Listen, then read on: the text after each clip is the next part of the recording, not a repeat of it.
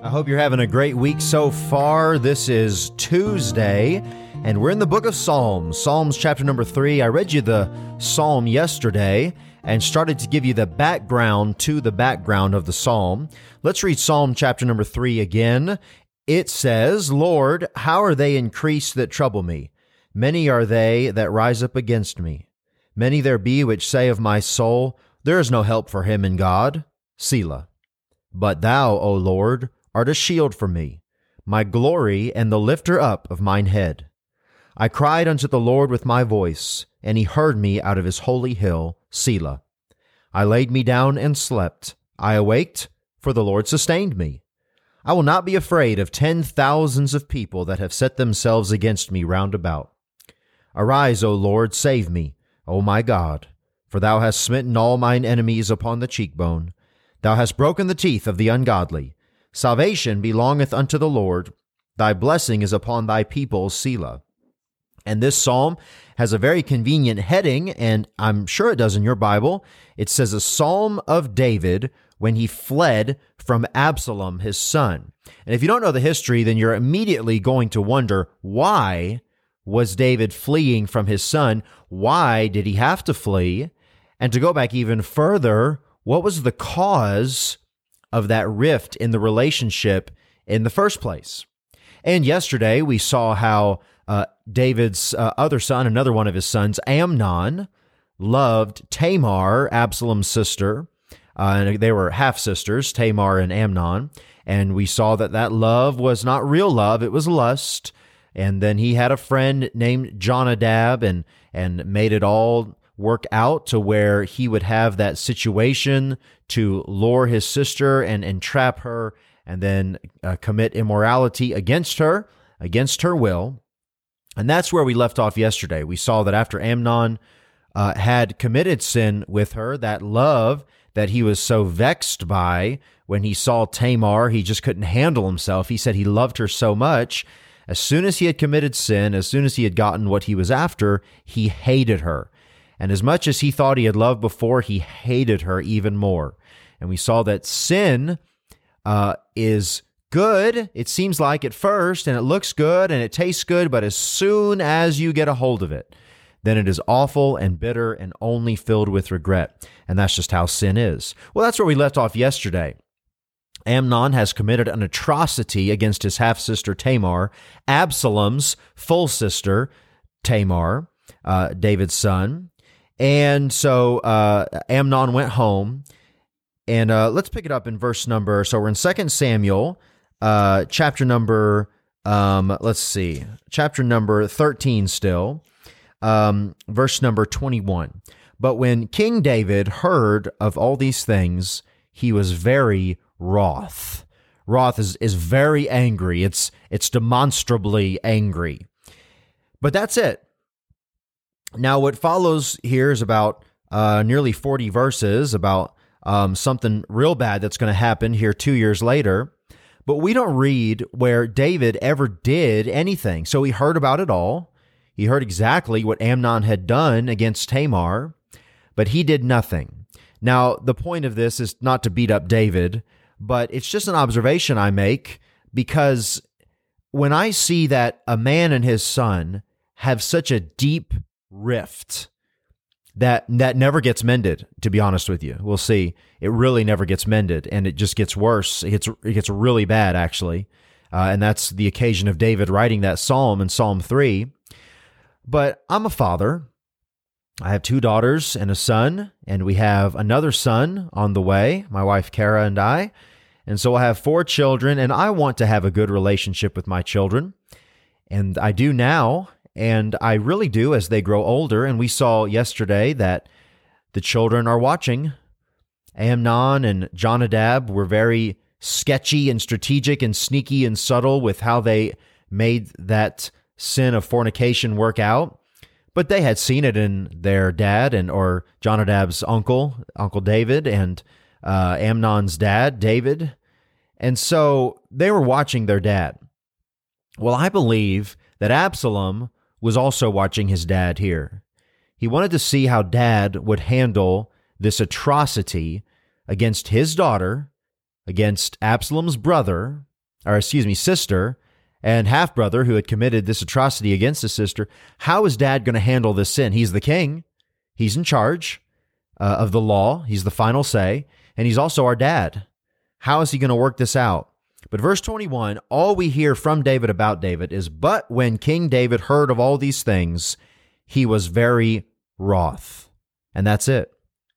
Verse 22, And Absalom spake unto his brother Amnon, neither good nor bad, for Absalom hated Amnon because he had forced his sister Tamar. Now, I won't read the next uh, several verses, but what happens is two years go by with nothing from David, nothing at all. The only thing that's happened is Absalom has grown in his hatred towards Amnon for Amnon's sin. Now, to be honest with you, many years ago when I first read this chapter, I thought, yeah, that's right. That's exactly what should have happened.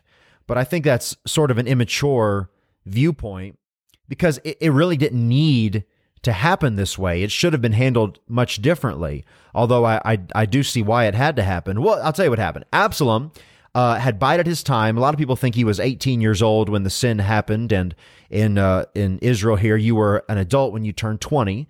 And so, two years later, when Absalom would have turned 20, we think, uh, he got together all the king's sons he said, We're going to go out there. There's sheep shearers. We're going to shear the sheep. It's going to be great. And so he worked it out. He really pushed it and made sure that Amnon was going to go as well. Now, maybe Amnon thought bygones are going to be bygones. Maybe Absalom's going to forgive me. And see, he, was out here way out in the wilderness, but Absalom has talked to his servants ahead of time. And he said, Guys, when you see Amnon drunk and carrying on and happy as can be, we're going to give him lots of wine. As soon as he gets drunk enough, I want you to kill him. So they shot him through with arrows and they killed him.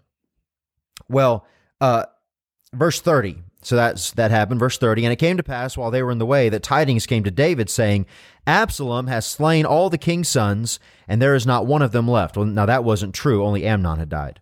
Then the king arose and tare his garments and lay on the earth, and all his servants stood by with their clothes rent.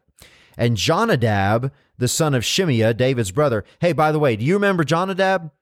That was Amnon's friend before.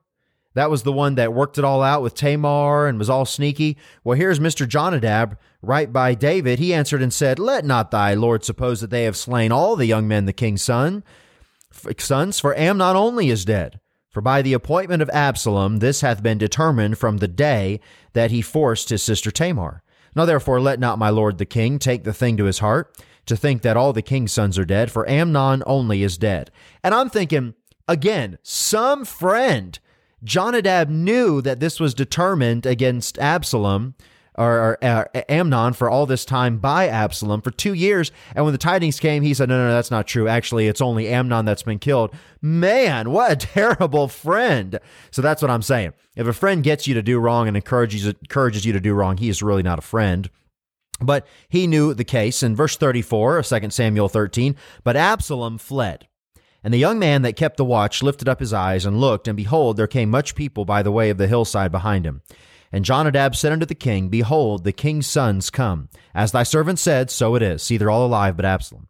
And it, or Absalom's gone. And it came to pass, as soon as he had made an end of speaking, that behold, the king's sons came, and lifted up their voice and wept. And the king also and all his servants wept very sore, because Amnon had been killed. But Absalom fled, and went to Talmai, the son of Ammihud, king of Geshur. And David mourned for his son every day. So Absalom fled and went to Geshur and was there three years. And the soul of King David longed to go forth unto Absalom, for he was comforted concerning Amnon, seeing he was dead. Now, did you hear what just happened? Absalom has Amnon killed because of Amnon's wicked sin against Tamar. Two years after the fact. But Absalom knows that he has sinned because that was not Absalom's job. He took vengeance here upon Amnon, but you know whose job it was for justice to be done? It was the king's job. And David was angry, but David did nothing.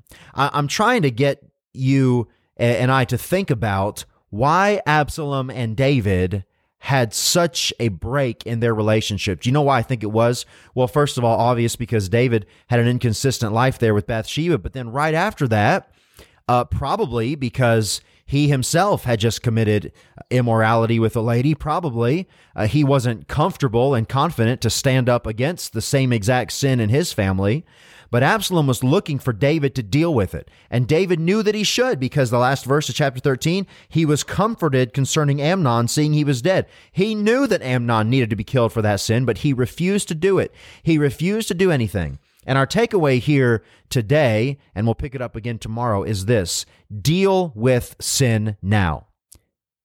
If you put off dealing with sin that is under your responsibility to deal with, it will only get worse. There's, there's a, a, a home where a family has sin in it, and the father chooses to turn a blind eye. It will only get worse. You have a church where there's sin in the church, and if the pastor turns a blind eye, it will only get worse. In Proverbs, you read that when uh, justice is executed upon the wicked, the righteous rejoice.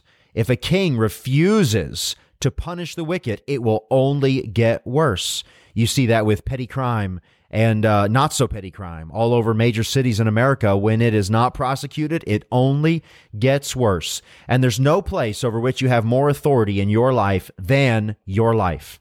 If you have sin in your life, deal with it today. You might think that you can handle it. You can keep it as a little pet sin. You can manage it. You can keep it from getting too large and taking over too much of your life. It's not true. When you ignore sin, it only gets worse. We'll see here very shortly in the next chapter how Absalom, that's three whole years, Absalom returns to the kingdom and he starts to steal the heart of the people away from his father David. That rift in their relationship, that break, that strain in their relationship was from sin in the family that David refused to deal with. My friends, deal with your sin today. Lord, I pray that you'd help us, give us a great Tuesday. I pray that you'd help us at Mountain View Baptist Church to stay pure, to stay focused on you. You said, Blessed are the pure in heart, for they shall see God. I pray that you'd help us to see God at our church as we keep ourselves separated unto you. We love you, Lord. I pray that you'd bless us in Jesus' name.